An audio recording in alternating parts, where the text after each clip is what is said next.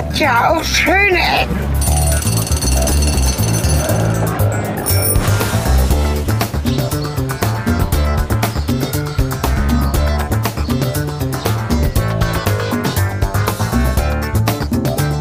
Willkommen und zurück zu einer neuen Folge von Schöne Ecken.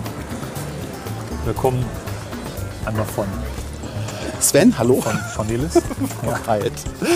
So, den lass dich jedes Mal auflaufen und mach das gar nicht bewusst. Ja, wir müssen da mal. Nein, müssen wir nicht. Wir sind, ja. wir sind, äh, wir sind ein Hobbyprojekt. Wir müssen nicht professionell sein. Ich habe in den letzten fünf Folgen gesagt, es ist Frühling. Ja, immer noch Frühling, aber irgendwie mit dem wirklichen guten Wetter sind wir dieses Jahr noch ein bisschen geschunden. Also so ganz toll.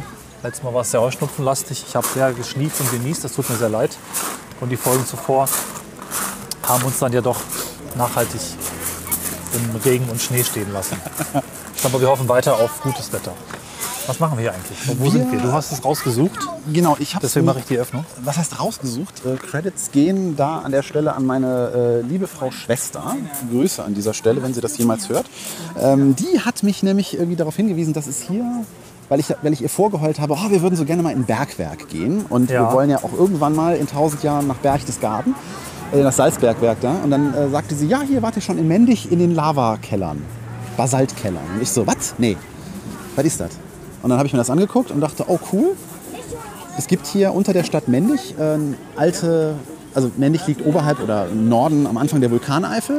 Äh, wir sind auch nicht weit vom Laacher See, was ja auch ein Vulkansee in dem Sinne ist. Und ähm, unter der Stadt hat, äh, hat die Lava halt Keller gefressen in das Basaltgestein. Also die Stadt steht auf einem... Auf einer für die Führung um zwölf Uhr in das Basalt-Lava-Bergwerk mit rotem Schiff werden nun gebeten, sich vor dem Museumseingang einzufinden. Da sind wir schon. Das sind wir. In wenigen Minuten. Da ist unser, unser, unser Ruf. Ja, auf jeden Fall, wir gehen jetzt runter in diese Keller. Leider nur mit Führung. Wir werden mal sehen, wie wir da äh, Material rausbekommen. Äh, ich bin gespannt. Ich bin ja so ein Bergwerksfan. Aus fünf Grad Kilometer Höhlen, habe ich gehört. War das so, ne? fünf Grad? fünf Quadratkilometer. Ach so. fünf Grad vielleicht auch. fünf Grad vielleicht auch. Ja, ich habe jetzt meine äh, Stoffjacke, die ich noch mit hatte, jetzt nicht nochmal dazwischen gezogen. Also ich hoffe mal, da unten ist es... Ich weiß es nicht. Ich gucke mich mal um. Die Leute sind ähnlich angezogen wie ich, wobei ich sehe ein paar Daunenjacken. Ich weiß nicht, was sie drunter haben. Ja, man weiß es nicht. Ich habe nicht viel drunter. Am achten August hatte so achthunderttausend Besucher. Wir haben ja gestern ein bisschen die Imagefilme geschaut. Da war noch siebenhundertfünfzigtausend aufgeklebt. Es geht also voran. Immerhin aktualisieren sie es. Ja. Nicht so wie die ehemalige Metzgerei oder Bäckerei, an der ich auf dem Weg zur Schule früher immer vorbeigekommen bin. Die, die zehn Jahre, die ich zur Schule gefahren bin, äh, immer fünfundzwanzigjähriges Jubiläum hatte. Ja. Und siehst du, die Gestaltung ist auch schon so gebaut, dass auch ab der Million noch genug Platz ist für die Eins vorneweg. Natürlich. Ne? Oder auch bis zu neun Millionen neunhundertneunundneunzig liegt das alles hier noch klar. Natürlich. Das ist gut. Hier gibt es eine ganz lustige Sammlung an... Äh, sitzenden Statuen. Ja, das müssten diese Basalt unter anderem Statuen sein. Hier ist ja irgendwie, die machen wohl viel mit Künstlern oder so auch. Wobei, das weiß ich jetzt nicht, ob die speziell jetzt... Ich weiß nicht, wie sieht Basalt im Regen aus? Im Regen sieht ja jeder Stein dunkel aus, deswegen... Ich bin etwas beruhigt bei solchen Attraktionen, wo man sich vorher Imagefilme anguckt, dass die Realität irgendwie angenehmer ist. Nicht so... Äh, cheesy wie oftmals ein Film ist. Also leider sind viele Imagefilme, wir haben es ja öfter schon mal vorher gehabt, so dass einem dann doch ein bisschen Lust vergeht hinzugehen, auch wenn es vielleicht vor Ort sehr liebevoll und gut gemacht ist. Das werden wir sehen. Also es wirkt auf jeden Fall modern und auch ganz interessant und schön bisher. Gestern Abend ist mir ein bisschen so die Lust vergangen. Oh Gott. Ja, ich bin mal wirklich gespannt, weil also die Führung soll sechzig Minuten, sechzig bis siebzig Minuten irgendwie gehen, ja. Ob das auch genug, ja, da unten gibt, was man halt wirklich sehen kann. Oder ob das jetzt einfach nur so, hier ist ein Gang und noch ein Gang und noch ein dunkler Gang und vor allem wie dunkel das da unten ist. Ja, so, ne? Ja. neunundzwanzig, Ende. Ja. Und, du, und du raus. So, aber nein, jetzt nicht mehr. Kurz zur Erklärung, äh, die Führung hat gerade begonnen quasi und wir haben erstmal gelernt, dass wir nicht in die Eingangshalle gehen, wo wir gerade die Tickets gekauft haben, sondern zweihundertfünfzig Meter die Straße runter um einen anderen Einstieg zu finden in die unterirdischen Lava. Aber das hättest du gestern schon im Imagefilm lernen können. Da hat mich die Musik abgelenkt. Ach so. Ich habe nur... Welcher von diesen fünf Imagefilmen, die wir geguckt haben? Der mit der treibenden Musik und dem Umf-Effekten in der, Ach so, der ja, richtig. theoretisch klassischen Hans-Zimmer-artigen Trailer-Musik. Stimmt, der hatte immer eine durchgehende Musik. Normalerweise ja. wechseln diese Imagefilme ja alle dreiundzwanzig Sekunden irgendwie ihre... Können wir einen kurzen Part daraus einspielen? Ja, lass uns das machen. Ähm, wobei ich irgendwann erleichtert war, als sie dann auch diesen Imagefilm, wir hatten das gestern ein paar Mal, äh, uns aus dem Loop entlassen haben, wird ja gern gemacht, dass äh, wenn die Musik nicht so lang ist wie der Film, im Mittelteil irgendwas vor sich hin geloopt wird und dann irgendwann merkst du, hey, ich bin gefangen im gleichen Musikteil, bitte gebt mich endlich frei und zum Schluss darfst du dann nochmal den Schluss des Songs auch hören. Ja. Das war, glaube ich, auch so. Das ja. mache ich aber selber manchmal, schuldig. Ja, das darf man ja auch vielleicht einmal so ein, quasi eine Strophe loopen, ist ja auch okay, aber wenn du irgendwie das so kurz hast und irgendwie fünfmal vielleicht das gleiche hörst. Ja, gut. Letztens habe ich einen Film geschaut, das war aber ein Kurzfilm, aus Gründen, wo sie im Hintergrund Atmosphäre, also der Geräuschkulisse einer, was weiß ich, See mit Vogel drin hatten und leider war das Loop mit zehn Sekunden lang, alle zehn Sekunden kam der gleiche Vogel wieder nach vor und das war ziemlich anstrengend. Hm. Weil sich sowas leider auch zumindest in meinem Kopf sehr einbrennt, wenn ein markantes Geräusch regelmäßig wiederkommt. Vielleicht geht das nicht eben so. Exkursende. Das ist hier ein Testgelände der Automobil- und Reifenindustrie. Für mich Event. Sieht das aus wie ein Fußballplatz. Ja, aber es steht da. Ah, ist, ist das vielleicht eine, eine Tarngeschichte? Von außen sieht es aus wie ein Fußballplatz, aber in Wirklichkeit wäre das ist vielleicht, so finanzieren sich Fußballplätze. Indem sie einfach regelmäßig... Und nachts werden dann angeblich illegale Rennen gefahren, die in Wirklichkeit nur Reifentests sind? Ja. Ah. Ob das noch zweihundertfünfzig Meter sind? Ich weiß nicht. Wir sind ja in der Pfalz, ne? Das ist auch was Neues für uns. Äh, ist das die Pfalz? Jetzt also, hast du mich kalt erwischt, weil... Es stand Rheinland-Pfalz. Rhein, genau, Rheinland-Pfalz. Aber ich dachte immer, die Pfalz wäre ja, dann nochmal so ein, so ein ganz ne? spezieller Bereich von Rheinland-Pfalz. Wobei wir auch so vorbeigefahren wie, sind... wie an, der Harz, oder? Wir sind vorbeigefahren an einem Ort namens Ahrweiler, in der Ausfahrt. Und da waren wir als Kind mal im Urlaub. Da war ich auch vielleicht so zehn, acht. Und da hieß es, wir wären in die Pfalz gefahren. Also so weit kannst du nicht sein. Okay. Gut, aber meine Familie sagt heute noch, wir fahren nach Holland. Und ja, das versuchen wir das uns ja auch abzugewöhnen seit ja. wie viele Podcast-Folgen? Seit wir in Holland waren. In Niederlanden. Aber ich habe auch mal einen Holländer gefragt, der fand das gar nicht so schlimm. Ja gut. Das, das wissen wir noch nicht so genau, was da eigentlich die ähm, politisch korrekte, menschenachtende Benennung des Landes ist. Weil Holland ist ja irgendwie auch eine Gegend in den Niederlanden. Ne? Ja, das wäre so, als wenn man erwischt. Halt alle Deutschen als Rheinländer bezeichnen würde. Ja, und dieses England-Problem kennst du hier auch, ne? Ja. Letztes Jahr war ich in England Urlaub, was ich sagen kann, weil ich wirklich genau in England war und nur kurz in Schottland. Und nicht in Wales und nicht in, was gibt's noch? Sussex? Ist das auch ein Land? Weiß ich nicht. Da fällt mir gerade so ein. Klang gut. Wales und links ist noch... Noch eins. De, Irland, nee. Auch, aber das ist ja eine andere Insel. Doktor F X Michels Institut. Der macht Effekte, ne? Deutschen Vulkanologischen Gesellschaft. Deutsche, Deutschen? Deutschen Vulkanologische Gesellschaft. Nicht darüber nachdenken. Das stimmt doch nicht. Na schön. So. Hier ist eine Art von Bauernhof, Hofanlage mit so dunklem Vulkangestein. Das finde ich echt gut. Ja, ja, wir sind jetzt auf dem Hof angekommen. Und wir, äh, Hof Michels steht da vorne. Hof Michels, genau. Und wir werden jetzt gleich, wie viele? hundertfünfzig Stufen jetzt nach unten. hundertfünfzig Stufen, dreißig Meter nach unten gehen. Wir hätten auch Aufzug fahren können, aber uns wurde sehr empfohlen, dass wir das äh, zu Fuß machen. Der Hof ist auch äh, Partnerhof äh, von Expo zweitausend Hannover, wo wir schon einen Bezug, schönen Bezug haben zu unserer letzten Folge. Und zu London achtzehnhunderteinundfünfzig, achtzehnhundertzweiundfünfzig und Paris achtzehnhundertfünfundfünfzig. Ähm, Erklärt sich aber nicht so viel weiter, ob das auch Weltausstellungen sind. Hannover ist auf jeden Fall ganz frisch reingekerbt. Also war das jetzt ein mehrfaches Expo-Projekt?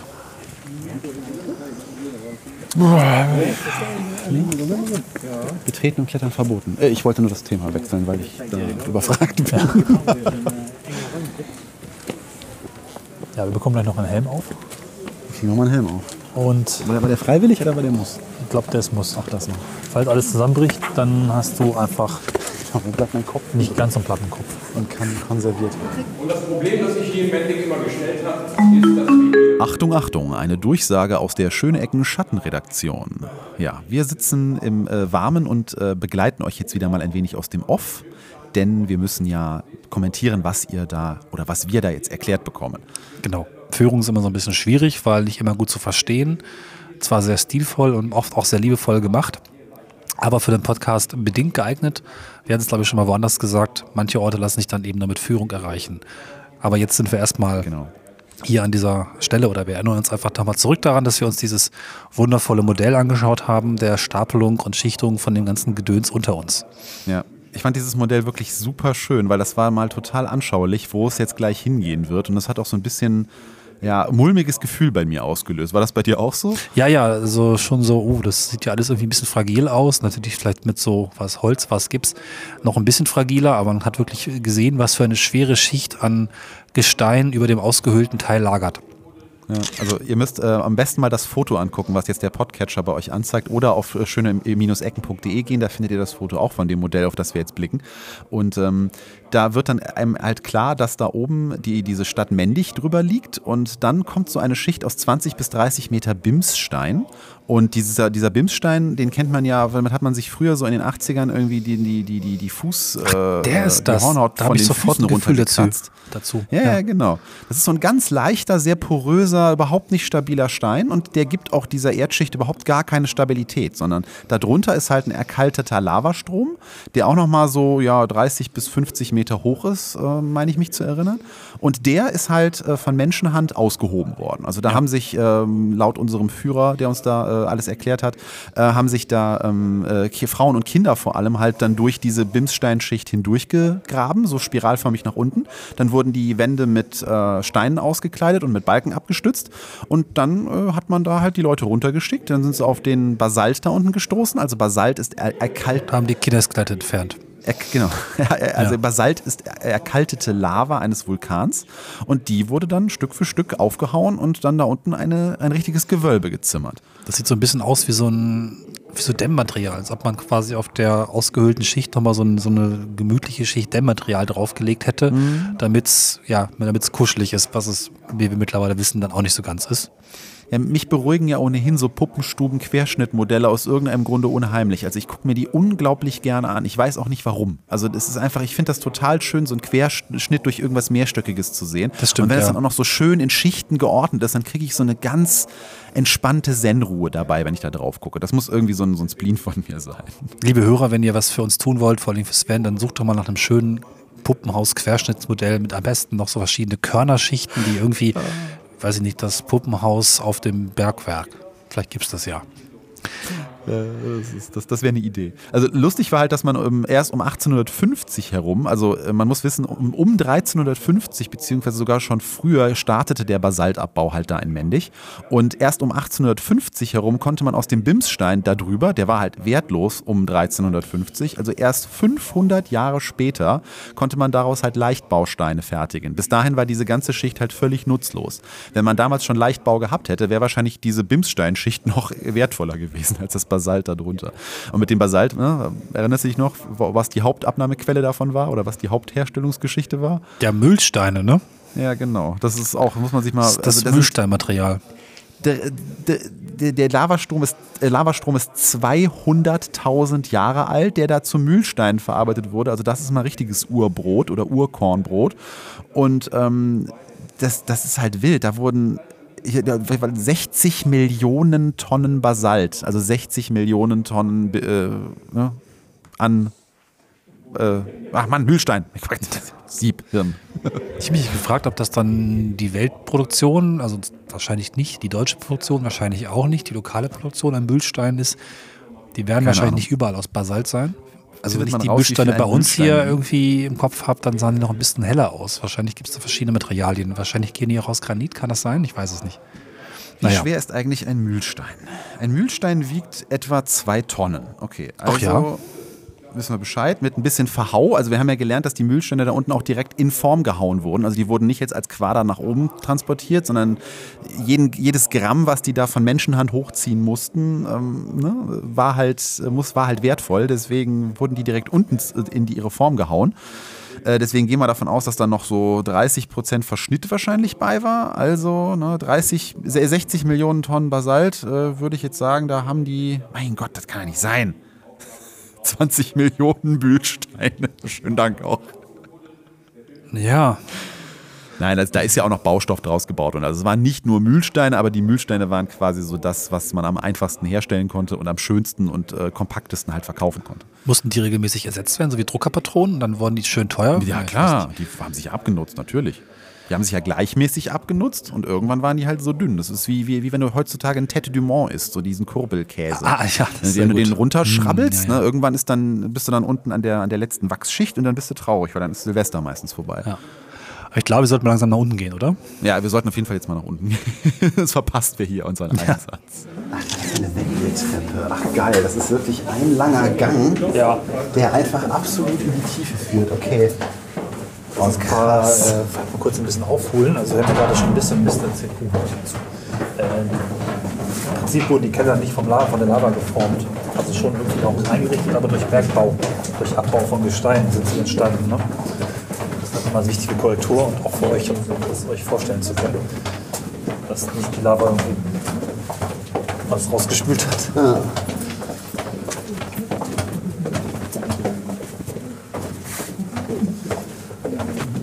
Ups. Ja, früher waren die Leute noch kleiner, sagen sie alle. Ups.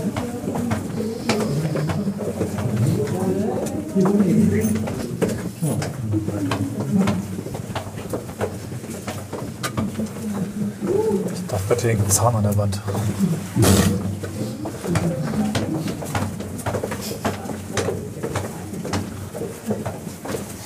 Interessant, dass die frische, frische Luft raus oder Wind oder. Oder bilde ich mir das jetzt ein, weil sich mein Kopf einfach durch die Luft bewegt. Was ich auch ganz cool finde, ist die Textur des Steins hier an der Seite. Mhm. Dann muss ich mal ein Foto kommen.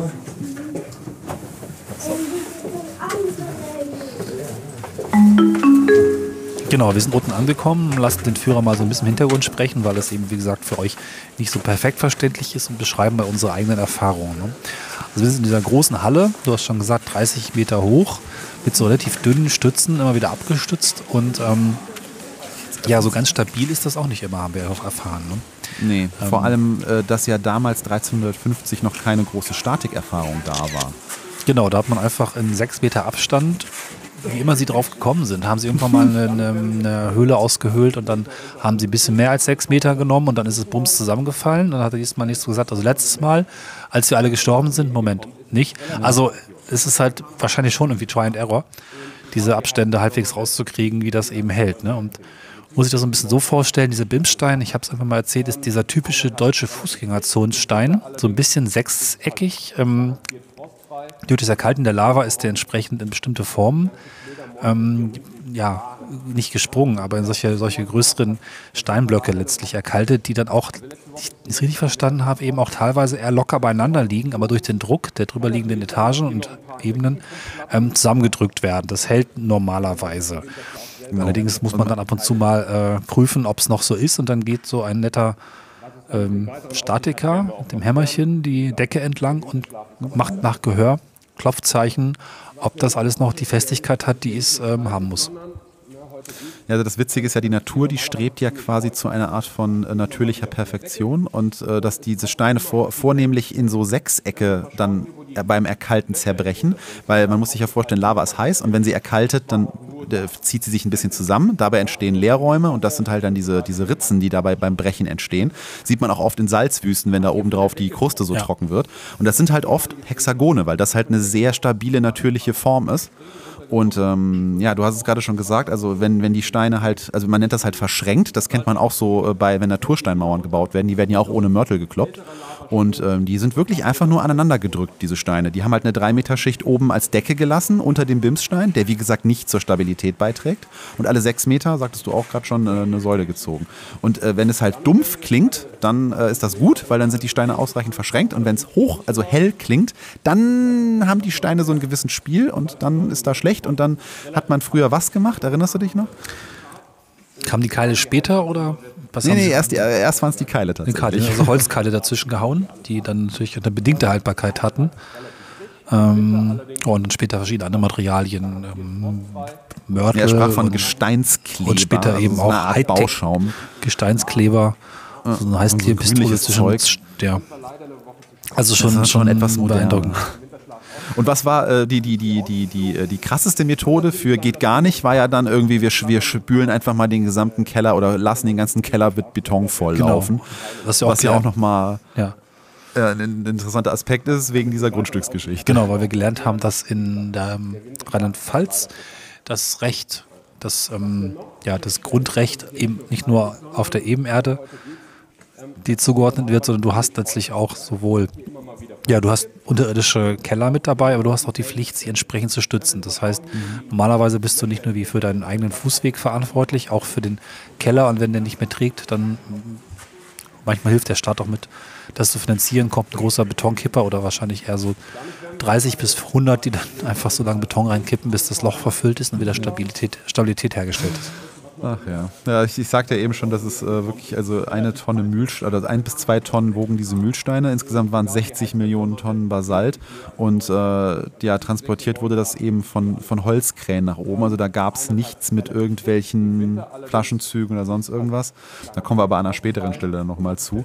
Und was ich ja krass fand, ist diese, diese Löcher im Boden. Ne? Also dass da unten äh, Wasser halt stetig durchtropft, weil diese Bimssteinschicht natürlich wie so eine Art Filter äh, wirkt. Stimmt, nicht, zuletzt so kommen ja, ja, nee, nicht zuletzt kommen ja einige der berühmtesten deutschen Tafelwässer, äh, Wässer, Wasser, ähm, kommen ja aus der Vulkaneifel, aus genau diesem Grunde, weil die halt durch diese verschiedenen Gesteinsschichten exzellent gefiltert werden, ja, und sich da halt Mineralien gleichzeitig drin ansammeln und du dann ein super reines Wasser hast, was da unten halt dann durchtropft. Und was ich auch krass fand, ist, dass er ja sagte, wir stehen zwar jetzt quasi in einem ausgehöhlten Lavastrom, aber unter uns ist nochmal eine kurz, also ist nochmal ein weiterer Lavastrom, an den sie damals wohl, von dem sie damals noch nichts wussten und an denen nicht rangekommen sind. Und erst darunter ist dann das Grundwasser. Also ganz schön tief da an der Stelle. Aber wir haben ja dreißig Meter Bims, dreißig Meter Lava, dann nochmal irgendwie fünfzehn Meter Erde, dann nochmal, weiß ich nicht, zehn, zwanzig Meter Lava und dann erst Grundwasser. Ja. Und da kommt es ja trotzdem noch hin. Obwohl dazwischen ja auch der härtere Stein ist. Ja. Irgendwie muss ich das dann da durch, wahrscheinlich durch die Spalten, ne? Ja.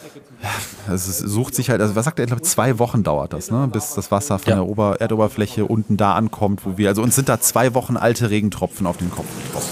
Ja, faszinierend, faszinierend, was wir gerade gelernt haben, dass wir die Grundstücke von den Leuten, die über uns wohnen, bis zum Erdkern reichen und dass die auch dafür verantwortlich sind, dass diese Keller hier unten quasi stabil sind und äh, dass einige mit Beton aufgefüllt werden mussten. Ich finde das echt für einen ähm, erfreulich äh, wohnlich, also gerade mhm. Boden, irgendwie richtige Räume. Also es hat durch die Art und Weise, was hier geschichtet ist, offensichtlich einfach die Möglichkeit, dass du die ganze Schicht rausnimmst, und das macht es irgendwie so, so hallenartig, um das sich auch besser vorzustellen.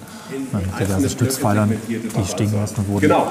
Das ist gar kein schlechter Hinweis. Ich glaube, das wird hin und wieder nicht kommen. Ja, wir haben es gerade schon gehört. Hier unten wurde auch noch Bier gebraut. Genau, weil ähm, welches Bier war das? Das Untergärige oder sowas? Ein Bier, was nur an bestimmten Temperaturen entstehen kann. Es muss relativ kühl sein. Und ähm, da die Kühlmaschine noch nicht erfunden war, das kam dann ein bisschen später. Ähm, und der Bergbau, glaube ich, schon halbwegs durch war, hat man sich dann, wann war das, auch so in zwanziger Jahren oder zur Jahrhundertwende, ja, zur vorletzten, äh, überlegt, ja, kann man doch ans Prima so mehrere Brauereien ansiedeln, also erstmal eine und dann mehrere, um bei der perfekten Temperatur dieses spezielle Bier, ich habe jetzt leider nicht mehr im Kopf, welches das war, vielleicht hast du es notiert, ähm, herzustellen. Und dann gab es eben eine Kellerbrauerei. Ja. Das ist das Kellerbier eigentlich? Nee, wurde das äh, Bier erfunden, also diese Art des äh, und der untergärigen Biere, und die waren halt für die Region sehr berühmt, also, ne, also Kölsch quasi, sagen wir mal. Ach, dieses Plörbier äh, ist das, oh Gott. Ich meine schon, ja, also untergäriges Bier müsste, jetzt muss ich mal live hier gucken, das ist ja peinlich hier. Untergäriges Bier, gut, dass wir im Trockenen mittlerweile sitzen. Gut, dass wir ein Netz haben, und das gab es unten nämlich nicht. Oh, jetzt bin ich bei irgendeinem Kraftbier-Magazin gelandet hier. Unser Google macht dasselbe, ja, Hopfenhelden, ne? Oh, Werbung. Ähm... Na toll. Ich freute mich gerade, dass ich die Werbung nicht kriege. In dem Moment ploppt sie rein. Ja, bei mir auch. Anno, ich will einfach nur wissen, was untergäriges Bier ist. Ich will keine... Oh, diese ganze Szene von Leuten, die... Also... Äh. Oh, nee. First things first, Leute. Beantwortet die Frage. Untergieriges Bier. Berühmte Biere nimmt während der Fermentation die entgegengesetzte Richtung. Ah. Berühmte Beispiele für untergärige Biere. Pilsener, Helles, ja, Märzen. So. Also Kölsch weiß ich jetzt nicht. Pilsener okay, kennen also wir alle. Pilsener. Stimmt. Pilsener ist gut. Deswegen wissen wir Bescheid. Die Pilsener Brauerei ist auch unterirdisch, da war ich mal. Gut, aber zurück zu den ähm, genau, zurück Brauereien. Das war nämlich auch nicht so also einfach, vor allen Dingen, wenn man gleichzeitig noch ähm, den Berg abgebaut hat. Ja, bis... Ja, bis zu achtundzwanzig Brauereien. Ihr wundert euch wahrscheinlich jetzt wieder, weil ich die ganze Zeit hier der Kerl bin, der Cornelis unterbricht. Aber das ist halt, weil wir das Ganze in Fernübertragung unternehmen und schon wieder leichte Verzögerungen bei den modernen I P-Systemen haben. Also, ich ja, und vor allem, es fehlt der Blickkontakt und die Gestik, um sich gegenseitig ja, genau. Zeichen zu geben. Das merkt also man halt schon. Also ich bin nicht der Arsch, der die ganze Zeit hier absichtlich irgendwie um, um, um, uh, um Redezeit bettelt. Bitte uh, nicht... Nicht mir unterstellt. Ja, also achtundzwanzig Brauereien waren es dann zum Schluss, die sich da irgendwie angesiedelt hatten. Und damit kamen äh, auf hundert Einwohner der Stadt eine Brauerei. Also die waren offensichtlich sehr gut versorgt. Und du hattest eben erwähnt, die Erfindung der Kühlmaschine, die beendete, beendete das Ganze dann schon achtzehnhundertsechsundsiebzig. Also gerade mal sechsundzwanzig Jahre. Also das heißt gerade mal, ist auch schon damals ein ganzes Lebensjahr, eine ganze Lebensspanne fast schon gewesen. sechsundzwanzig Jahre lang wurden halt diese Keller dann dazu gebraucht. Und äh, der Basaltabbau fand aber stellenweise noch parallel dazu statt. Und da sind ja dann einige Skurrilitäten entstanden. Genau. Ist auch nach, naheliegend, ne? Da, nach einem langen Tag ähm, Berg abbauen, Berg bauen, da lag das Bier dann da auch rum. Ne? Und ähm, warum sich nicht bedienen? Ne? Und es gab dann auch große Probleme mit ähm, Bergarbeitern. Wahrscheinlich nicht nur, dass sie am nächsten Tag nicht zur Arbeit erschienen sind, wie wir gehört haben, sondern wahrscheinlich auch, dass es vielleicht da auch Unfälle gab, denn so einen betrunkenen Ähm, Arbeiter, der Leiter hochklettern versucht, das ist auch nicht so toll. Aber das ist nur Spekulation. Ne? Gehört haben wir, dass es da auf jeden Fall zu viele betrunkene Arbeiter gab und man dann entsprechend dann dicke Wände hochgezogen hat, um die Brauereien von den ähm, Bergbetrieben oder so abzutrennen. Mhm. Ja, ich habe mich gewundert, als wir da runterge als wir runtergekommen sind, dass da so schöne Wege mit so Anhöhen irgendwie angelegt waren. Ja. Und ich, ich schon dachte so, warum haben die denn hier unten so eine richtig schöne, es war ja fast schon eine Gartenlandschaft ohne, ohne Be Bewuchs, ne? Also so halt Gänge mit, mit kleinen Mauern und dann Erhöhungen in der Mitte und so. Und ich dachte schon so, warum ist das denn hier noch gebaut worden? Was ist der Zweck davon? Und als er es dann erwähnte, ist mir das wie Schuppen von den Augen gefallen. So, ach ja klar, das haben die Brauereien gemacht. Die haben auch noch Regale in die Wände getrieben, also diese sogenannten Diebeswände, die da hochgezogen wurden. Die hatten dann eben auch noch diese Vertiefungen drin, wo Holzregale reinpassten. Da haben die dann die großen Fässer drin gelagert. Also das, das muss schon irgendwie sehr skurril da unten ausgesehen haben. Also die, die Atmosphäre ist dadurch wirklich wie so eine Mischung aus Moria und irgend so eine, so eine, so eine, so eine Zwergenhochburg, wo irgendwie wirklich die riesen, die riesen Fässer irgendwie drin liegen. Ist fast schade, dass sie das nicht noch an einer Stelle so historisch nachgebildet haben, dass man sich das noch ein bisschen deutlicher vorstellen kann. Ich habe mir gefragt, ob das Verbindung zwischen Zeche und Zechen gibt.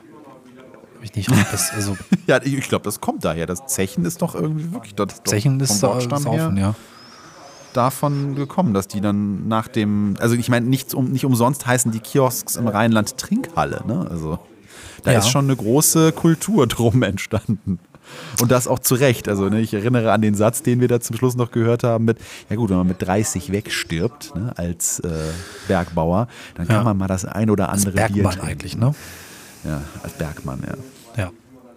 Ja, die Mauern mussten auch sehr dick sein, weil diese Bergmänner natürlich auch entsprechendes Werkzeug hatten, um etwas kleinere Mauern, die es vielleicht zuerst auch gab, man weiß es nicht mehr, ähm, ja, genau. umzuhauen und sich den Weg zum Bier freizuschlagen, weil, ne, buff weg. Ja, diese, die Dinger, die waren wirklich, oder sind wirklich so dick wie Stadtmauern und äh, das, das ist mir sofort klar gewesen, warum, aber unsere, unser, unser, äh, Mensch, der uns da rumgeführt hat, der leitete das dann so schön charmant ein und ich wusste genau, worauf es hinauslief. So, ja, natürlich, da sind irgendwie schwere, muskelbepackte Bergarbeiter, die natürlich einiges an schwerem Hauwerkzeug dabei haben. Da musst du schon dicke Wände bauen, um die aufzuhalten, wenn die ihr ja. Bierchen wollen.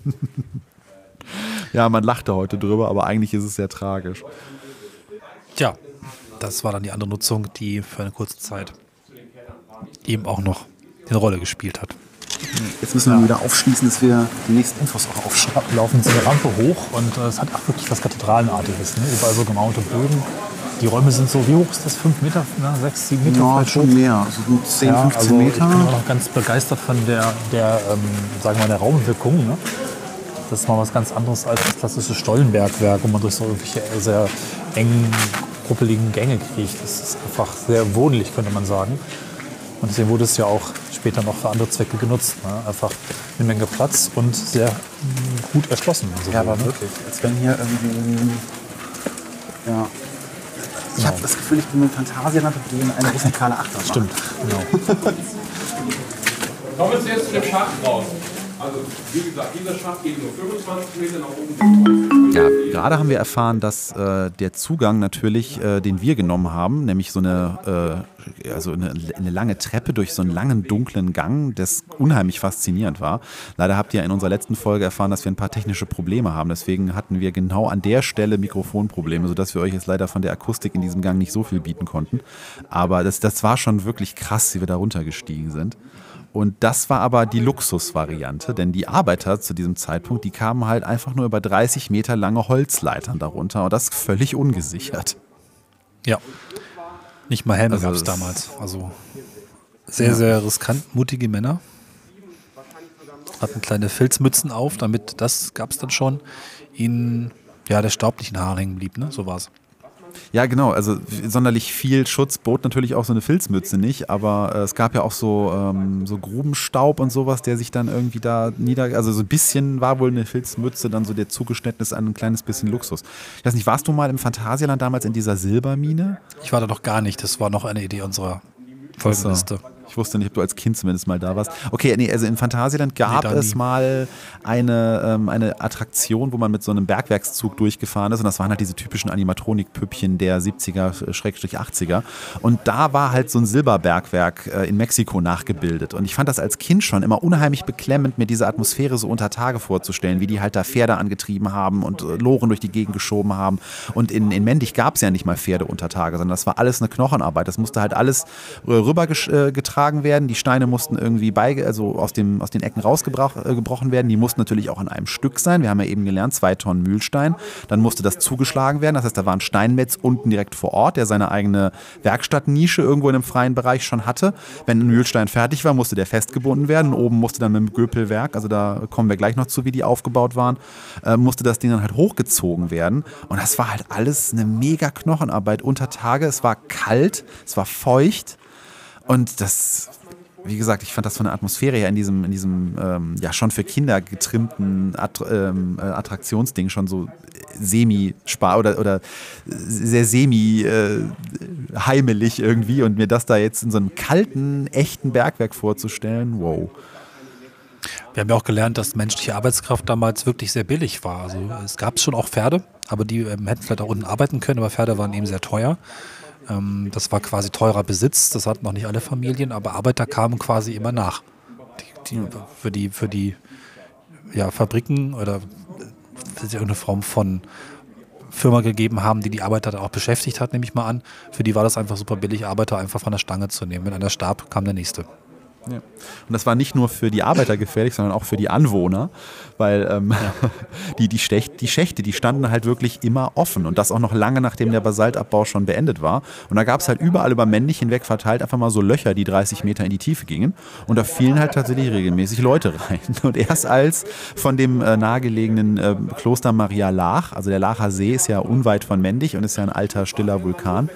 Und ähm, erst als dann da äh, nach, also ein paar Mönche reingefallen sind, wenn ich mich recht entsinne, mussten es tatsächlich fünf dann Stück werden. Die, genau, da hat man sich dann gedacht, nee, das kann ja jetzt nicht sein, dass hier unsere Brüder da reinfallen, die hier irgendwie gottesfürchtig sind, das haben die nicht verdient. Ja, lass uns die mal ein bisschen zumachen. So. Das ist schon eine wilde Geschichte. Ich dachte, das ist wie in Spanien. In Spanien gibt es ja jetzt auch mal noch sehr viele Schächte, vielleicht sogar aus ähnlichen Gründen, wo immer Kinder reinfallen und nicht wieder rauskommen. Ähm, da bin ich nur gefragt, wie kann das sein, dass so viele Schächte offen sind, aber es war in der Gegend vor einigen hundert Jahren dann eben auch so. Ja. Und neben äh, den, den vielen Bergbausachen da unten gab es auch noch eine Skurrilität, die dann erst später ähm, in der Neuzeit da unten geschaffen wurde und das ist das Hochzeitszimmer. Und ich würde sagen, da gehen wir jetzt mal hin. So, hier kann man so heiraten. Hier kann man mal heiraten, ja. Aber da ist wohl ein Stein runtergefallen. Ob das vielleicht der Ehe eine besondere Stabilität gibt, wenn man in einem so stabilen massiven Raum heiratet? Wer weiß. So, jetzt wäre ich gerade rausgegangen, wenn ich nicht mitbekommen hätte, dass die hier rein sind. Immer der Gruppe nach, die nicht durch ja, besondere Helmfarbe gekennzeichnet ist. Also wir könnten auch der falschen Gruppe nachgehen. Oh ja. Okay, ich finde das wahnsinnig ungemütlich, dass, dass hier unten Menschen heiraten äh, wollen, aber und das auch freiwillig tun und naja, ihre Gäste vielleicht nicht so sehr. Aber scheinbar haben Menschen noch den großen Drang, an ganz besonderen Orten zu heiraten, um diesem besonderen Ereignis eine ganz besondere Erinnerung zu geben, nämlich dass es arschkalt war und ständig Zeug runtergetropft ist. Wir haben gelernt, bei Hochzeiten müssen keine Helme getragen werden. Ob das dann auch so angenehm ist, wenn es dann runtertropft, weiß ich gar nicht. Mhm. Und was man auch so bei Hochzeiten trägt, saubere weiße Kleider, Anzüge, schöne Schuhe, das irgendwie, also es matcht für mich überhaupt nicht zu so einem Bergwerk. Und ob die Fotos dann sonderlich optimistisch aussehen, wenn da irgendwie die helle Braut neben einem nicht zu erkennenden dunklen Bräutigam steht, weil der ja mit dem Stein verschmilzt, ich weiß nicht. Irgendeine Legitimation für Blitzlichter muss man noch in der Neuzeit mal erfinden. Dann heiratet man halt unter Tage, perfekt. Ja, genau. Aber, aber ich frage mich, wie das versicherungstechnisch ist. Ich meine, dann wird so gesagt, ja, also auf Helme können wir bei einer Hochzeit mal verzichten. Ja, aber wenn denen trotzdem ein Stein auf den Kopf fällt, was dann? Ja, haben die dann vorher unterschrieben, so, ja, das denke ich mal schon. Wir treten von unserem Schadensanspruch zurück.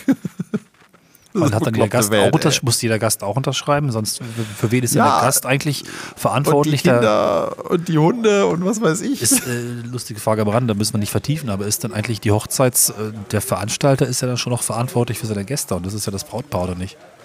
Nun gut. Äh, das werden wir schon wahrscheinlich nur in unserem Nachfolgeformat äh, schöne Rechtsprechungen klären. Ähm, das, äh, das planen wir für zwanzig fünfundzwanzig. Mhm. Wenn ihr das, das Imperium zwanzig sechsundzwanzig hört, nagelt uns nicht drauf fest. Schöne Gerichtssäle. Genau. Ja, und äh, was, was ich dann auch noch skurril fand, weil wir, wir standen ja eben in Persona vor Ort noch im alten Hochzeitszimmer, wo ja die Decke eingekracht ist, und aber immerhin schöne Verzierungen an der Wand sind. Im neuen Hochzeitszimmer gibt es jetzt keine Verzierungen mehr, dafür ein bisschen mehr äh, Raum für die Gäste irgendwie. Aber was ja cool ist, direkt daneben, also cool in Anführungszeichen, ist der Müllschacht. Das findest du cool? Also ja, irgendwie finde ich, irgendwie hat das was. Das hat so was Selbstironisches. Das hat so was zeitgenössisch Absurdes. Ich meine, wenn du schon irgendwie unter Tage irgendwo im Loch heiratest, dann kannst du das wenigstens mal neben einem Haufen Müll machen. Das entspricht ja vielleicht auch so mancher Ehe dann später. Wie auch immer, äh, der Müllschacht. Ähm, also das ist natürlich logisch, dass wenn es Löcher im Boden gibt, dann wirft man halt seinen Müll rein. So sind die Menschen. Und vor allem ist das ja. Loch dann irgendwann auch gefüllt und dann kann keiner mehr reinfallen. Ich finde, das ist ein schönes äh, also Gesamtkunstwerk der, der menschlichen, oder es ist ein schöner Querschnitt durch menschlichen Wahnsinn. So. Irgendwie, wir, wir geben uns irgendwie das Ja-Wort und äh, äh, müssen das dann in irgendwelche Bücher eintragen, in, in dem Glauben, dass es dann irgendwie alles schon seine Richtigkeit haben wird. Und wir schmeißen gleichzeitig immer Müll in Löcher im Boden. Ja. Ja, der ist gerade zuvor da halt geheiratet und die sagen halt irgendwie das übliche, ja, ich will auch, du und so weiter, küsst euch. Und dann macht so viel Klon, kommt da irgendwie so eine alte Schnapsflasche runter. Deswegen war es ja auch noch umso skurriler, dass direkt daneben diese abgestützte Säule steht, neben dem Hochzeitszimmer, die so mit irgendwelchen Klemmen zusammengehalten wird. Also auch scheinbar denkt sich auch da die Natur, hört auf, in meinem Bauch Blödsinn zu machen. Ich mache jetzt die Säule, ja, nehmen wir dann den Deckel zu. Eine, eine neue Säule gebaut wurde aus Mühlsteinen. Da hat man dann entsprechend ja. die wertvollen Mühlsteine einfach unten gelassen. Das war offensichtlich mal so die Monatsproduktion oder was auch immer. Die lag da schon bereit und da musste es aber schnell gehen, weil irgendwie hat es dann doch geknirscht. Und hat man einfach die Müllsteine aufgestapelt neben einer Säule, die zu zerbrechen drohte, um das abzustützen. Ja, ja, es ist, es ist allesamt irgendwie sehr skurril. Genau, ja. Beim Müll vielleicht noch interessant, ähm, dann lässt sich auch Archäologie betreiben, denn das Gute war, dass der Müll weiter unten, also auf der Höhe, wo wir langgelaufen sind, nicht voller Plastikmüll war, sondern so ein bisschen, ich weiß gar nicht, was das dann genau ist, Holz ist ja auch vielleicht schon ein bisschen weggerottet, also irgendwie noch ein bisschen... sagen, schöner. Also wenn man weiter hochgeguckt hat, konntest du entsprechend auch sehen, da kamen dann die Plastiktüten und irgendwelche Verpackungen, die eben nicht wegrotten. Der Müll wirkte unten noch sauberer, will ich irgendwie gar nicht. Sedimentschichten, Anordnungs-, Stillleben, Kunstwerk, Installationsding für Müllgeschichte. Also, also. Genau, das wäre eigentlich auch mal ein spannendes Ding, wenn man das einfach mal bewusst öffentlich macht, irgendwo so eine, so eine Müllsäule, wo einfach jeder mal immer wieder was oben drauf wirft und dann kann man mhm. einfach die Jahre verfolgen. Irgendwann kommen dann so die Akkus und die Smartphones und was nicht noch alles kommen mag. Wahrscheinlich schon Komposte drin und obendrauf stapelt sich irgendwas un... Äh, Kompostierbar. Ich habe gerade kürzlich auf Twitter so ein schönes Bild von einer angespülten Margarinedose, die irgendwie zweitausendeins abgelaufen ist und noch aussah wie am ersten Tag. Gab es nicht auch was von Entchen, die ähm, so Badeentchen, die irgendwie schon dreißig Jahre unterwegs waren, weil die einfach mhm. relativ robust sind, ein bisschen dickeres Plastik und einfach schlichtweg nichts daran passiert? Noch von der Titanic. Ja. Damals schon Gummienten? Nee, ich glaube nicht, weil Plastik gab es ja erst nach dem Zweiten Weltkrieg. Titanic war davor. Die waren wahrscheinlich aus Messing, die Enten, oder aus Porzellan. Ja, ich meine, ist so schwer. Wenn man da schon kleinen Hausmüll in die Schächten reinkippt, äh, kam, die Titanic passt jetzt nicht rein, aber Autowracks äh, wurde uns von, ja, vom geschulten ja. Fachpersonal, was vor Ort war, äh, erzählt, äh, hat man auch schon in den Schächten gefunden. Also entweder, weil Leute irgendwie nachts besoffen da reingefahren sind und sich dann noch irgendwie da rausretten konnten oder, oder bewusste Entsorgung. Wer weiß. Ja, Ach, ja Hochzeiten und ja. Müll. Das Leben auf kleinstem Raum. Äh, ich finde es krass, dass die Akustik hier relativ gut ist, dafür, ja. dass es eine große Halle ist. Ne? Ich glaube, da kann man auch Konzerte machen. Ne? Ja. Das bestimmt auch mal. Ja, so Drone-Konzerte für irgendwelche Ambients. Oh ja, schön. Jetzt kann man auf jeden Fall, äh, wir, wir, wir schnaufen jetzt wieder die dreißig Meter durch die Bimsstein-Schicht. Ich habe ja nach oben. Dann bimsen wir uns mal nach oben. Wir müssen, wir möchten historisch festhalten, dass wir uns gegen den Aufzug entschieden haben. Ja. Also, wie war dein Gefühl da unten so? Äh, also, äh, ja, schon ein bisschen beklemmt, aber ich habe ihm vertraut, wenn er gesagt hat, dass es wahrscheinlich ja, hält. Ich auch. Also ich dass es eigentlich halten müsste und seine ganzen Konjunktive und so weiter. Wir sollten, glaube ich, mal kurz nach links gehen, hat er gesagt, um uns noch ein Hebewerk anzuschauen. Willst du das noch gucken? Ja, ist jetzt gerade so gutes Wetter draußen. Ähm, genau. Okay, also wir gehen jetzt noch eine Hebevorrichtung angucken. Mit der die Mühlsteine aus dem Boden gehoben wurden. Also das Ganze ist eine Mühlsteinproduktionsfabrik gewesen, könnte man sagen, ne? Witzig. Ja, genau. Genau, das ist also ein, ähm, das ist ein vertikal, eine vertikale Achse mit, einem, mit einer Kette drauf, also eine, eine, eine Rolle, auf der die Kette aufgewickelt wird und dann umgelenkt wird in einen Schacht nach unten. Da kann man also entsprechend, an dieser Achse ist so eine ähm, Querlatte ähm, angebracht, wo man in mehreren Männern äh, rundherum um diese Achse das aufwickeln und quasi bewegen kann, um die Steine nach oben zu ziehen. Und wir wurden auch darüber informiert, dass es sehr, sehr gefährlich ist, wenn mal irgendwie einer stolpert oder irgendwie gerade einen Schwächanfall hat, dann geht das sehr schnell wieder äh, ja, downhill, wenn man so will. Ja. Und dabei sind eben dann auch wiederum Menschen leider gestorben, die wir bereits schon hatten. Ne? Ja, und das ist von der, von der Gewichtsumlagerung eben ohne Flaschenzug, sondern es wird direkt die Kette auf diese äh, Winde gewickelt und du brauchst halt also die, die große Kraft, wenn man so will. Ja. Schlauere Varianten sind hier irgendwie nicht gebaut worden oder waren nicht sinnvoll. Habe ich nicht ganz verstanden, warum man nicht entsprechend auch Flaschenzug bauen konnte, aber ja, was ich krass fand, dass es noch bis neunzehnhundertzwanzig ja. eingesetzt wurde. Ne? Also es gab keinen Flaschenzug und keine Sperre, sagst du ja gerade schon. Genau. Und im Grunde ist das, also vielleicht nochmal für, für, für, die, für die komplette bildhafte Vorstellung, wer gerade nicht auf das Foto gucken kann, es ist im Grunde einfach nur ein Tor aus zwei Stämmen und einer Querlatte, wo genau. in die Mitte dann des Tores noch nach die unten Winde, ja. die Achse, also das Gewinde quasi getrieben ja. wurde. Und hier ist halt wie gesagt ein Pferd vorgespannt als Demo, aber in der Praxis wurde das wohl hauptsächlich mit Menschen betrieben. Und wenn einer ausgerutscht ist, dann machte das klack, klack, klack und dann gab es Knochenbrüche und im Zweifelsfall noch einen Mühlstein, der den Schacht runtersaugt. Und vielleicht unten auch noch auf andere Menschen, die dann da eigentlich das Ganze beaufsichtigt haben, auch gefallen ist. Also das ist auch, ich kann es mir auch nicht richtig vorstellen, aber man kann sich so in Teilen so ein bisschen erahnen, was das für eine, ja, wirklich eine Malocha-Gegend war, wo, wo viel, also das ist ja das ganze Bergwerkswesen, nicht nur hier in der Gegend, sondern weitreichend. Ja, eigentlich ja eher so ein Ruhrpott, ne? Also, ja, genau. Aber dass es so weit südlich ist, das heißt so weit, aber... Durchweg war es eben diese, diese sehr, sehr gefährliche Arbeit von, von Männern, die einfach auch nicht alt geworden sind. Wir ja. haben auch gelernt, dass unter Tage, dass man da eben bis zu dreißig Jahre oder nicht viel mehr Jahre alt geworden ist, wegen Dunkelheit und schlechter Luft und, und auch Krankheiten und ähm, Erkältungen. Und das war ja einfach durchweg so der Lebensstil hier. Ne? Da ist nichts mit Luxus gewesen. Es war wahrscheinlich noch verhältnismäßig arme Gegend für die, für die Arbeiter. Und man hat eben so... Ja, du hast halt an Jobs genommen, was es irgendwie genau. gab. Ne? Das war ja noch nicht die Versucht, Zeit, wo es die Landflucht gab, wo du mal eben so irgendwie in dein Auto steigen konntest oder dir einen Flixbus mietest und dann mal eben so drei Städte weiter ziehst, sondern da gingst du auf Wanderschaft und du wusstest halt nicht, ob in der Nachbarstadt irgendwie ein Ort, äh, ein Job war. Und im Zweifelsfall bist du tatsächlich nach Mendig gepilgert, um hier einen Job in der, in ja. der Basaltindustrie zu bekommen, weil das halt ein aufstrebendes, äh, also ein aufstrebendes Gewerbe war. Wahnsinn. Also was da unten allein an Bauvorhaben durchgeführt wurden. Also man, man, man kann, auf den Fotos kann man es ein bisschen erahnen, aber das ist wirklich ein fast erschlossener Keller. Ne? Also da gibt es ja. Tore, da gibt es... Äh, Türen, da gibt es äh, ja, Wände, auch verschiedenster Weise. Also, boah, jetzt wird es aber richtig fies hier. Wach. Och Leute, Wetter. Gut, dass wir die Schirme im Auto haben. Der Rucksack, der ist aber wiederum eingelagert. Oh, so geil. dreißig Meter von von dem Museum entfernt kriegen wir... Du wolltest noch zu dem Göpelwerk.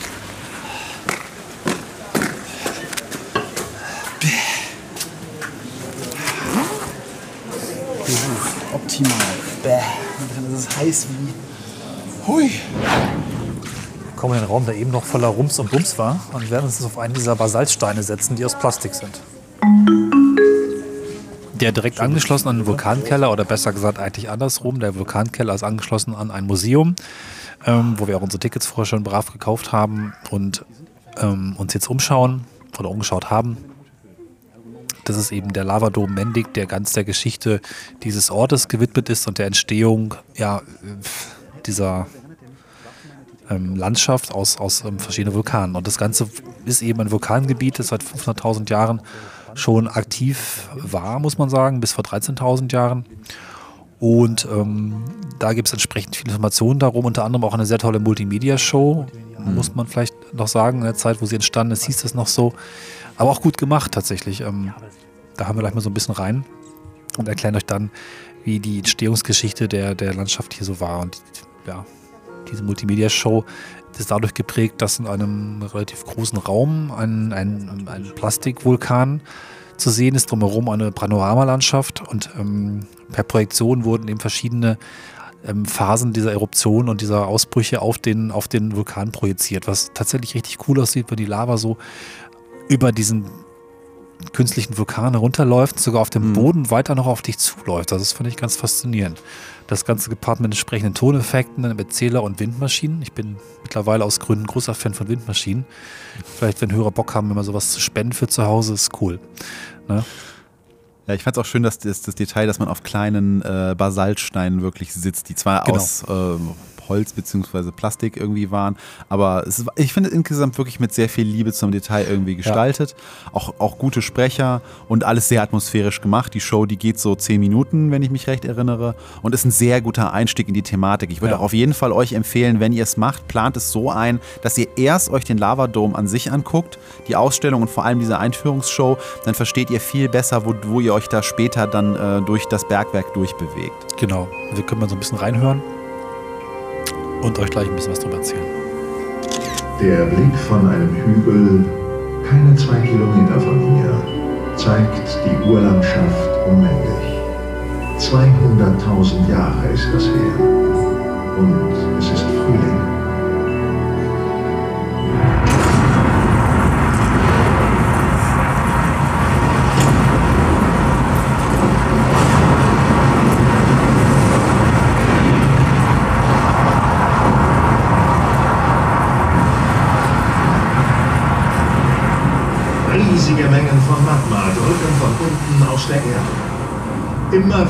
Ja, was ihr eben nicht gehört habt, der Sprecher erklärt eben dann auch in sehr schöner Stimme und sehr sonor.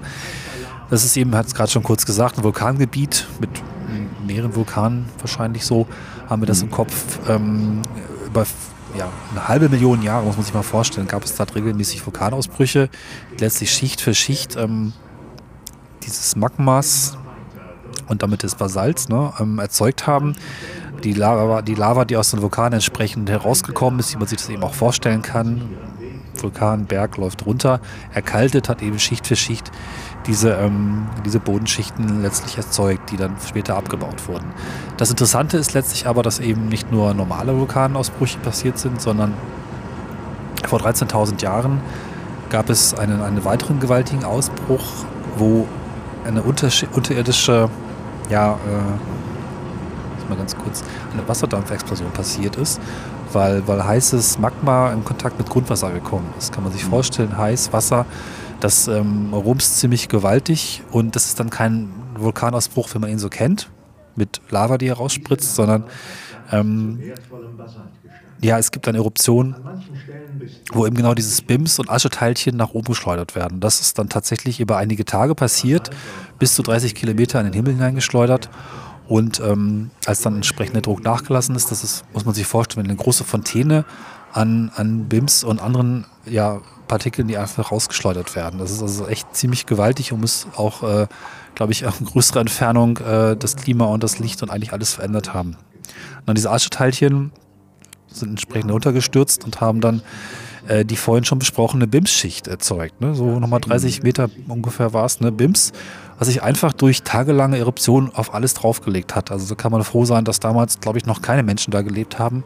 Selbst wenn sie da gelebt hätten, hätten sie dann da nicht mehr überlebt.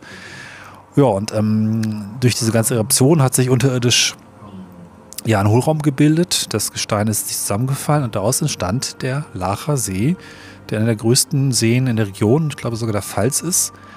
Also kein Vulkantrichter, sondern ja, durch einen Ausbruch, wo sehr viel Material nach oben geschleudert wurde, sich unterirdisch eine Höhle gebildet hat, die entsprechend dann einen See, eine, eine, eine ähm, Vertiefung durch Zusammensacken gebildet hat. Das konnte man sehr anschaulich, sehr schön in dieser Animation auch sehen. Ja, der, Fläche, der See hat eine Fläche von drei Komma drei Quadratkilometern, also ist jetzt kein Meer, ne? Aber Meer haben wir halt in der Region nicht und dadurch ist er schon einer der größten da oben. Hat einen Umfang von sieben Komma drei Kilometer und die maximale Tiefe von einundfünfzig Metern, also da kann man schon drin tauchen, wenn man möchte. Ja. Man muss sich vorstellen, der See hat ja ungefähr das Volumen dessen, was unterirdisch dann rausgeschleudert wurde. Und ich hatte es irgendwo gesehen, jetzt nicht in dem Artikel, den ich gerade vor mir habe, sechs Kubikkilometer Material. Ja. So ungefähr. Das ist schon, oder was noch mehr. Also auf jeden Fall eine große Menge. Man kann sich eben vorstellen, dieser ganze See, ähm, was sich da entsprechend verflüchtigt hat, hat sich dann einfach einmal über den Himmel herabregnend verteilt.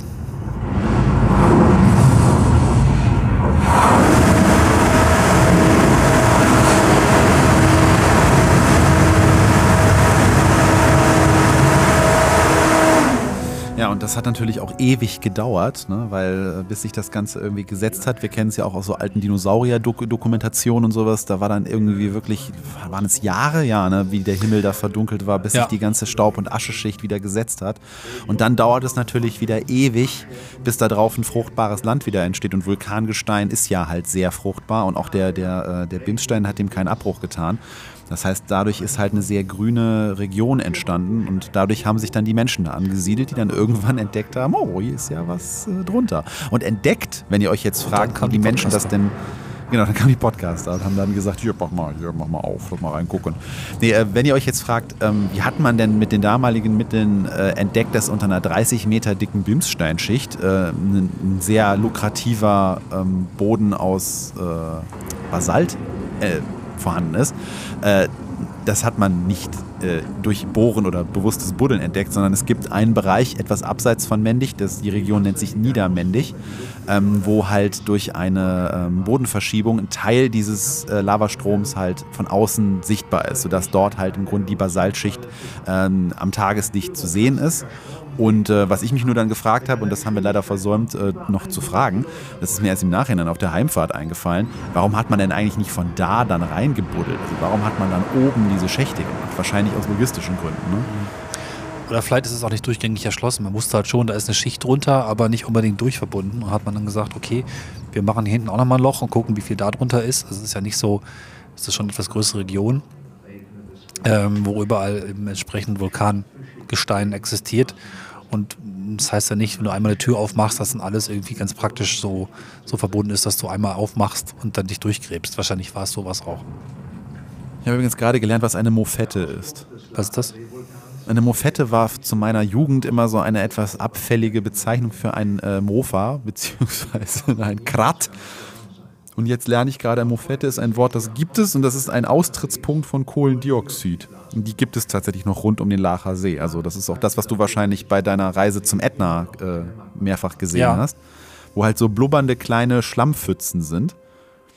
Und oh, das, das riecht dann auch ein bisschen, ne? Und so. Ja. Ja. Und das ist eine Mofette. Okay. Ein Austrittspunkt von Kohlenstoffdioxid. Also auch da wird C O zwei, ne? Also auch der Laacher See trägt dazu bei, ihr wisst schon. Kein guter C O zwei Footprint.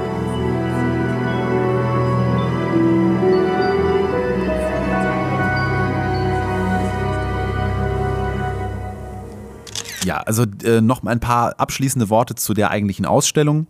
Ähm, der Lava-Dom ist zweietagig und äh, ist jetzt kein Museum, in dem ihr drei Stunden verbringen könnt, sondern das ist etwas, wo man sich äh, einzelne Exponate anguckt, die ähm, ganz nette Ideen haben, die vor allem interaktiv sind. Also gerade mit Kindern macht das Ganze sehr viel Spaß. Ähm, die Sachen können angefasst werden, sie können ausprobiert werden. Einige Sachen haben nicht so ganz gut funktioniert, muss ich sagen. Da müsste man mal ein bisschen warten, um das wieder funktionstüchtig zu kriegen. Aber ich fand, von der, von der haptischen Sorte war das alles eigentlich ganz gut gemacht. Es gab auch viele Modelle, wo man das Ganze sich anschaulich angucken konnte. Und es ist halt eine super Vorbereitung, wenn man dann danach halt die Live-Führung macht. Ne? Ja, ja, genau. Ja, es gab eine Menge Spielkram äh, mit Druckluftgeschichten, Bodenplatten, die sich verschieben und ich glaube auch einen Vulkan, aus dem ich selbst aufgestiegen bin, ja. Ja, das habt ihr im Teaser zu dieser Folge gesehen.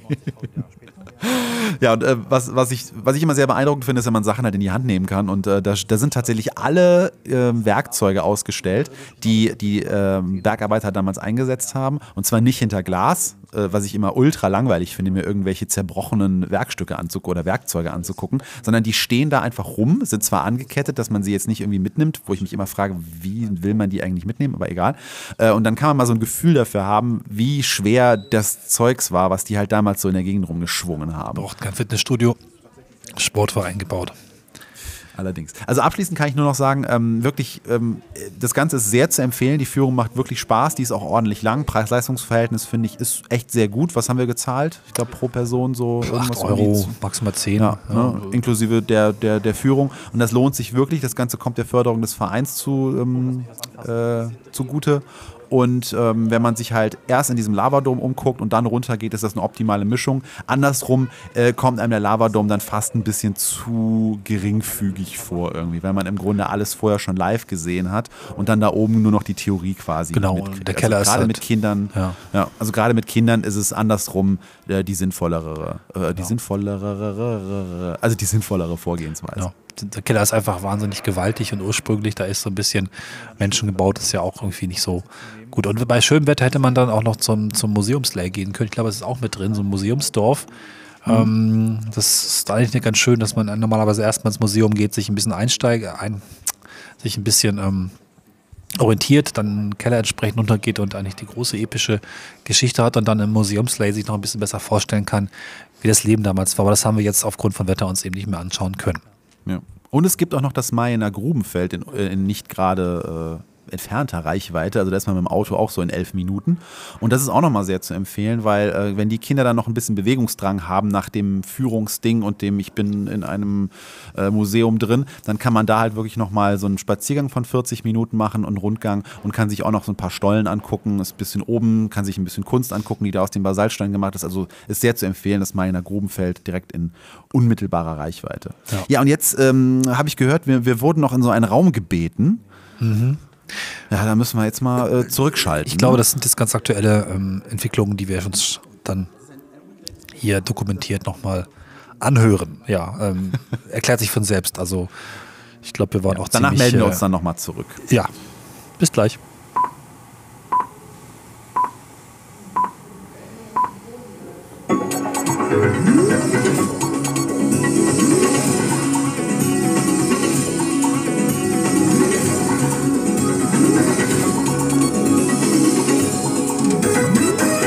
Guten Tag zu Rheinland-Pfalz aktuell. Herzlich willkommen zu unserer Sondersendung Vulkanausbruch. Sie haben es ja sicher schon gehört, die Situation in der Eifel hat sich dramatisch verschärft. Heute Morgen um acht Uhr dreiundzwanzig gab es den bislang größten Ausbruch. Der Krisenstab hat daraufhin die höchste Alarmstufe ausgerufen. In unserem ersten Beitrag fassen wir für Sie die Ereignisse des Tages zusammen. Dort, wo sich noch vor einer Woche der Laacher See befand, hat sich durch die zahlreichen kleinen Eruptionen der letzten Tage die Landschaft stark verändert. Die Eruptionssäule heute Morgen hatte eine Höhe von über fünf Kilometer und war damit mehr als doppelt so hoch wie die Ausbrüche der letzten Tage. Dabei wurden einige hunderttausend Kubikmeter Asche ausgeschleudert. Kleinere Glutlawinen führten zur weiteren Zerstörung der Landschaft um den ehemaligen Laacher See. Für die Wissenschaftler des Erdbebenzentrums in Mainz sind die bisherigen Eruptionen jedoch nur als eine Art Räuspern des Vulkans anzusehen. Nach unseren Erfahrungen geht einer großen plinianischen Eruption ein Freihusten des Vulkans voraus. Auch bei vergleichbaren Vulkanen wie dem Mount Sankt Helens in den U S A gab es vor größeren explosionsartigen Ausbrüchen zahlreiche kleinere Eruptionen. Zudem messen wir seit gestern stärkere Erdbeben mit immer kürzeren Abständen. Allerdings kann niemand voraussagen, ob und wann diesen Anzeichen ein größerer Ausbruch folgt. Nachdem die Zone A schon seit zwei Wochen geräumt ist, hat heute Morgen der Krisenstab die Evakuierung der Zone B angeordnet. Wie hier in Mayen sind in der gesamten Zone B Polizei, Feuerwehr und Rotes Kreuz pausenlos im Einsatz. Die Bevölkerung wird bis vierzehn Uhr evakuiert sein, dann werden hier nur noch wenige Forscher und Journalisten sein. Seit heute Morgen gilt die Alarmstufe eins. Der gesamte Verkehr wird großräumig umgeleitet. Alle Straßen sind gesperrt. Der Flughafen Frankfurt ist geschlossen. Flugzeuge dürfen das Gebiet nicht mehr überfliegen. Die Binnenschifffahrt auf Rhein und Mosel ist für unbestimmte Zeit gestoppt. Wir sind für Sie so nah wie möglich am Geschehen. Unsere Reporterin Nicole Jansen berichtet aus der Zentrale des Krisenstabs, der sich dreißig Kilometer westlich des Vulkans am Nürburgring eingerichtet hat. Und unser Reporter Ansgar Zender ist weiterhin in Mayen bei den Wissenschaftlern der mobilen Forschungsstation. Er hat jetzt die Möglichkeit, mit dem Einsatzleiter des Krisenstabs zu sprechen. Herr Hahn? Herr Hahn? Sie kommen gerade von einem Kontrollflug über das Krisengebiet. Ja, es ist unglaublich. Das gesamte Gebiet zwischen dem Vulkan und dem Rheingraben ist komplett zerstört. Zum Glück haben wir zwei Millionen Menschen bereits evakuiert, sodass bisher noch keine Tote gab. Und die Einsatzkräfte von Bundeswehr, Feuerwehr und Katastrophenschutz sind ständig im Einsatz. Sie leisten eine gute Arbeit. Danke Ihnen. Mit diesen äh, aktuellen Informationen gebe ich zurück ins äh, Funkhaus nach Mainz. Danke, Ansgar Zender. Wir haben nun den Vulkanexperten, Professor Doktor Hans-Ulrich Schmincke, im Studio. Herzlich willkommen, Herr Schmincke. Aufgrund Ihrer Forschungen wurden ja die Sicherheitszonen für den aktuellen Notfallplan erstellt. Herr Schmincke, können Sie uns denn erklären, was passiert alles bei einem Ausbruch des Laacher See-Vulkans? Also bei einem Ausbruch dieser Größenordnung steigt die Gesteinsschmelze mit großer Geschwindigkeit im Schlot auf, schäumt auf, wird in Teile zerrissen und diese Mischung aus Gasen und Teilen kann mit großer Geschwindigkeit bis in zwanzig, dreißig Kilometer Höhe aufsteigen. Wenn das Magma, das geschmolzene Gestein oder die Mischung mit Grundwasser reagiert, dann kann es zu besonders explosiven Ausbrüchen kommen. Was passiert, wenn alles wieder nach unten kommt? Wie geht's weiter? Also die Gefahren bei solchen Vulkanausbrüchen spielen sich einmal in der Luft ab, der Flugverkehr wird behindert und zum anderen bilden sich Glutlawinen, die vor allem in den Tälern fließen und ähm, im Neuwieder Becken am Rhein können sie in den Fluss fließen, der kann sich aufstauen, es kann sich ein See bilden, sodass die ganzen Uferbereiche völlig verwüstet werden. Liegen da dann auch die größten Gefahren für die Bevölkerung? Wie sieht das aus? Ja, natürlich sind Täler immer besonders gefährdet, da wohnen viele Menschen und alles, was fließt, das sind Glutlawinen, das sind Schlammströme, ist äh, immer besonders gefährlich. Und da, wo ein großer Fluss in der Nähe eines Vulkans wie hier am Laacher See ist, natürlich dies, der gesamte Uferbereich, der ja meistens dicht besiedelt ist, hochgefährdet. Da wird man also großräumig evakuieren müssen. Wie lange kann man das abschätzen? Wie lange wird die Eruption dauern? Anders, wie schnell können die Menschen, die davon gekommen sind, wieder aufatmen? Also die Hauptphase wird im Vergleich zu ähnlichen Ausbrüchen wie der des Vesuvs ungefähr ein bis zwei Tage dauern, aber danach kann noch über Wochen können Schlammströme entstehen. Entschuldigung, Herr Schmincke, ich höre gerade, wir müssen hier leider unterbrechen, ich höre gerade aus der Regie, dass wir sofort nach Mayen schalten. Es hat offenbar ein starkes Beben wiedergegeben. Ja, hier hat gerade die Erde gebebt. Herr Repke, kommt jetzt der große Ausbruch? Schwer zu sagen. Nach einem Erdbeben muss ein Vulkan nicht unbedingt ausbrechen. Aber jedem Vulkanausbruch geht ein starkes Erdbeben voraus. Wenn die Eruption erfolgt, wird es ein wahrscheinlich noch stärkeres Erdbeben geben. Wir rechnen mit einem Beben der Stärke fünf bis sechs. Haben Sie so einen Ausbruch schon mal erlebt? Nein, noch nie, aber spüren Sie das auch? Das ist unglaublich! Im Moment schießt eine riesige Säule empor. Fantastisch! Man versteht sein eigenes Wort nicht mehr. Das ist heiß und unvorstellbar laut. Wir müssen weg hier. Äh, Im Moment erfahren wir, dass Köln, Bonn und auch Mainz evakuiert werden müssen. Alle Mitarbeiter, bitte verlassen Sie sofort das Funkhaus. Bitte verlassen Sie sofort das Funkhaus. Und wir werden eben aufgefordert, das Funkhaus zu verlassen. Vielen Dank für Ihre Aufmerksamkeit. Auf Wiedersehen.